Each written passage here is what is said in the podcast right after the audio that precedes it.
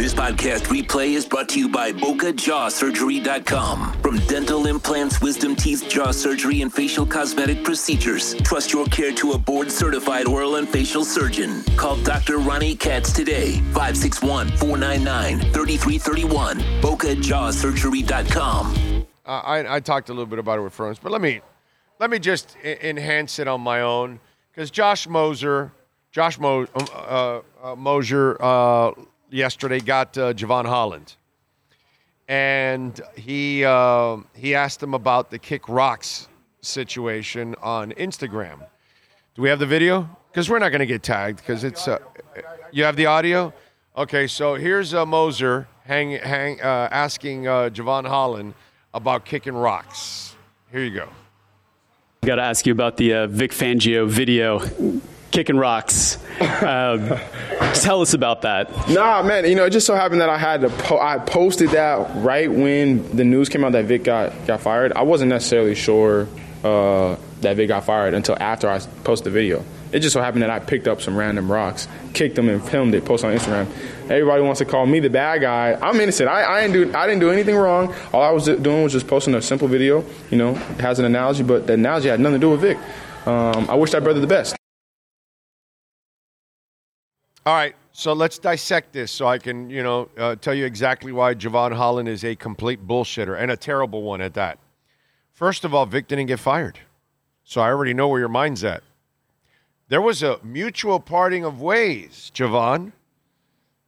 But we know he we know you want him fired because that's a Freudian slip on your ass. I don't know if anybody's talked about that, written about that, but you know. We see through the trees here.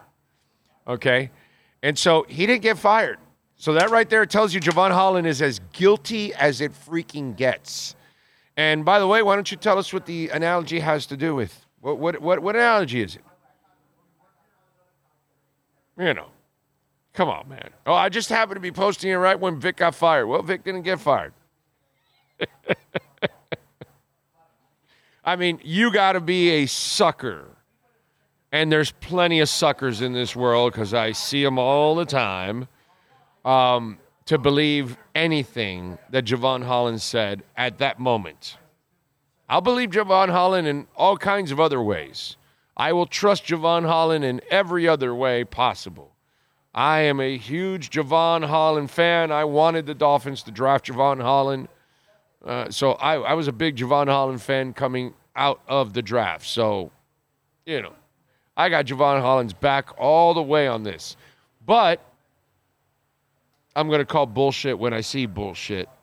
And Jevon, I'd rather you own it, dude, and say, hey, man, listen, I posted what I posted. I want to be here. Jalen Ramsey wants to be here you know, there's a lot of people that I, that want to be here.